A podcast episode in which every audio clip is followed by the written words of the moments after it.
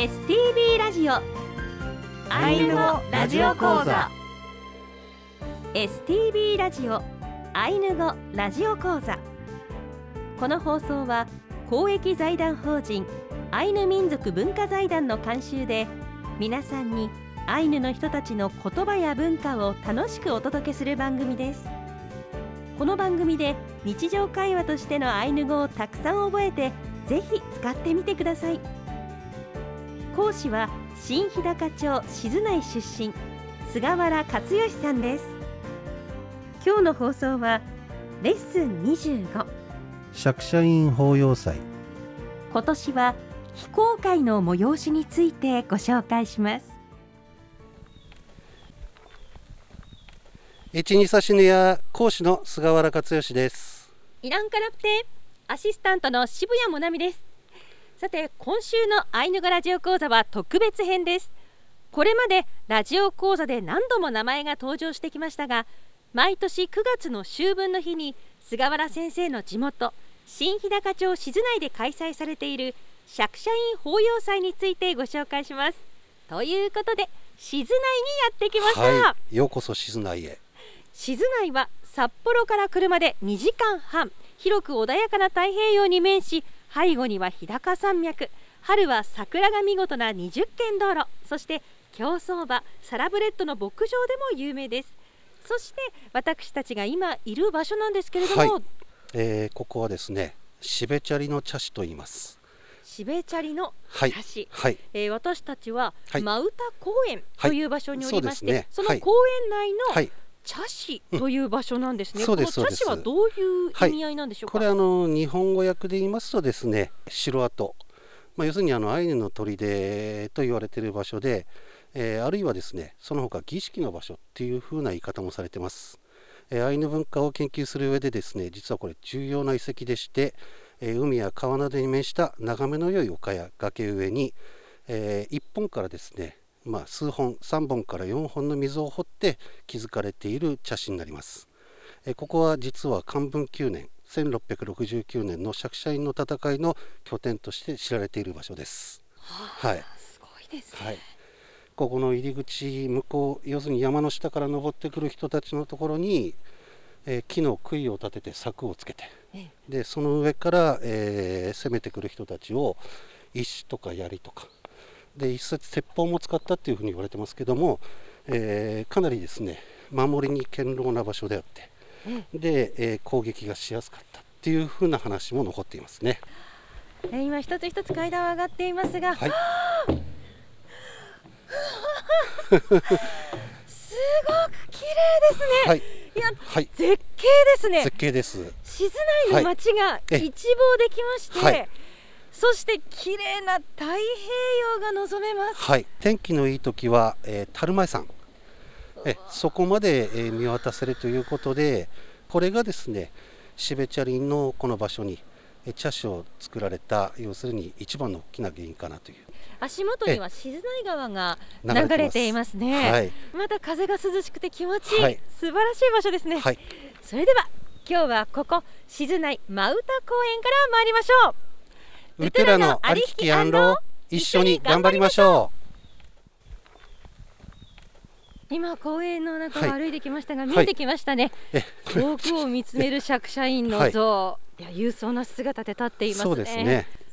えーまあ、釈迦院というのはですね実はあのこの地域ではアイヌ民族の長静内地域のアイヌ民族の長ということでですね英傑として称えられている人物ですアイヌの方々を守る英雄、はい、ヒーローだったわけですね。そうですね。350年以上前になります。うん、どうもこの真歌山のシベチャリの茶師ここを中心として、えー、活動していて、まあ、そこであのコタン、まあ、集落ですねそこの秩序と平和を守る長としてですね松前藩に対して、えー、圧迫ですとか過酷な搾取これらに対してえー人間平等の理想と民族防衛のためにやむなくですね立ち上がった人物というふうに言われております。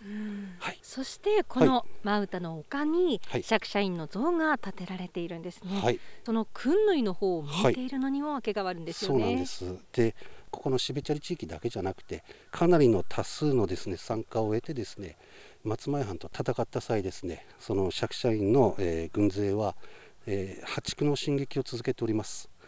で、この静内、えー真歌山からですね、えー現在の、えー長万部町の訓縫、えそこの訓縫川ってあるんですが、えーそこまで攻め寄せるんですね。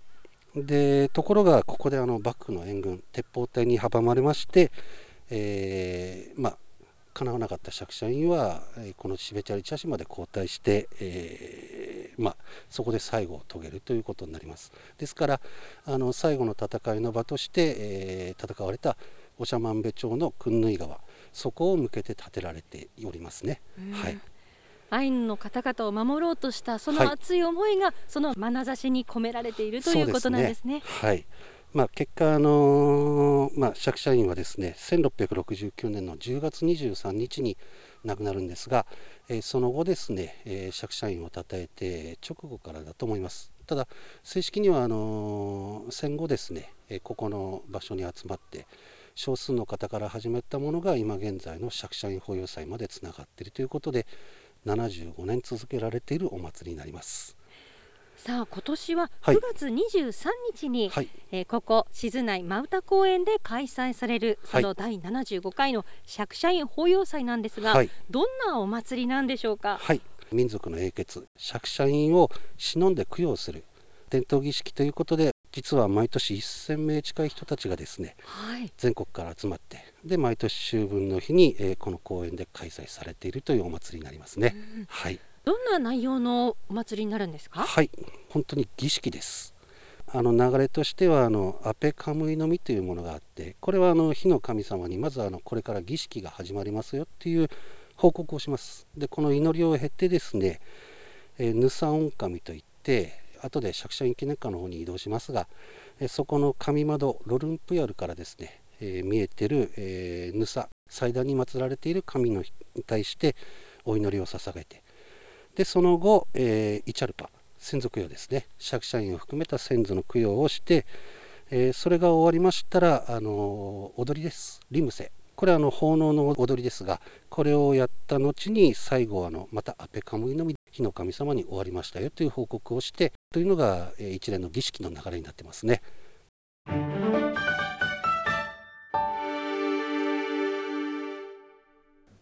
はい、それじゃああのいよいよ釈迦院記念館の中にですね入ってきました。うわー。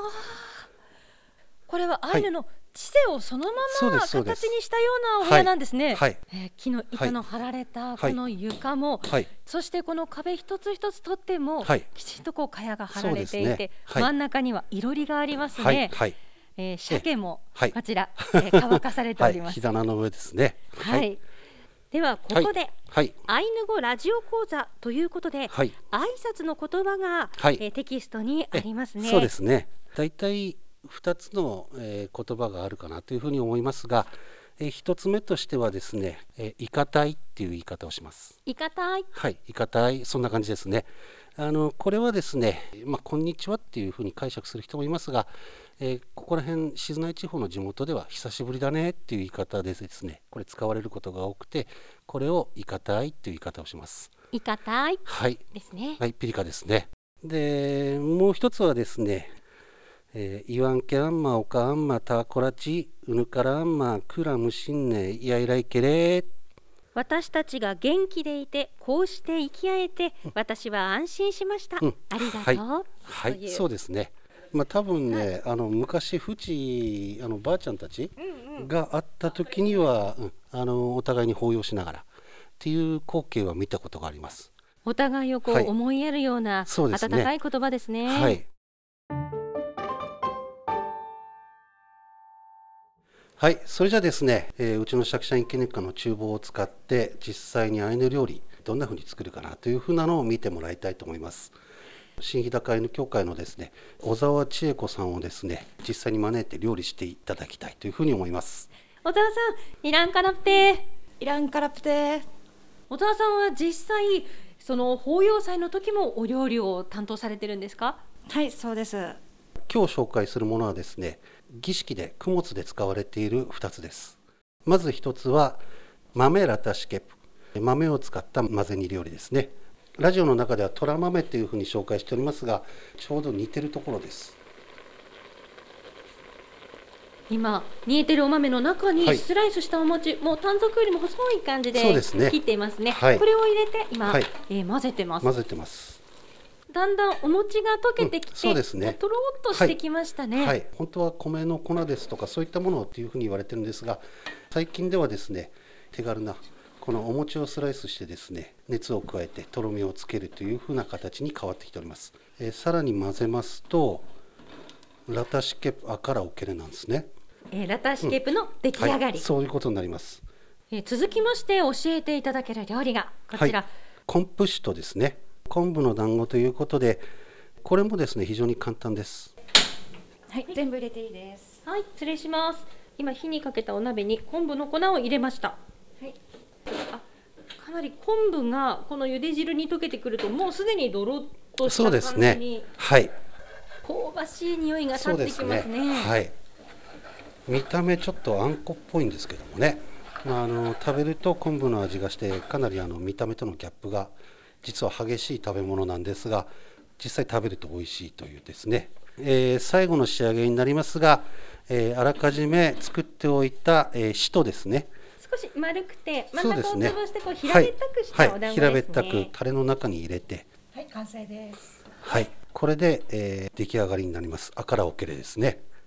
昆布酒とはい。からおけれ、はい。そうですね。ピリカです、えー皆さんでいただきたいと思いますい、ただきますの言葉ははい。イペアンロー。ラタシケプ混ぜ煮料理、あの本当にはいスプーンで持ち上げてもこうとろっとした感じですね。そうですね。いただきます。はい。美味しいであす。、ケラーンですか。はい。ケラン、あの はい。豆のはい。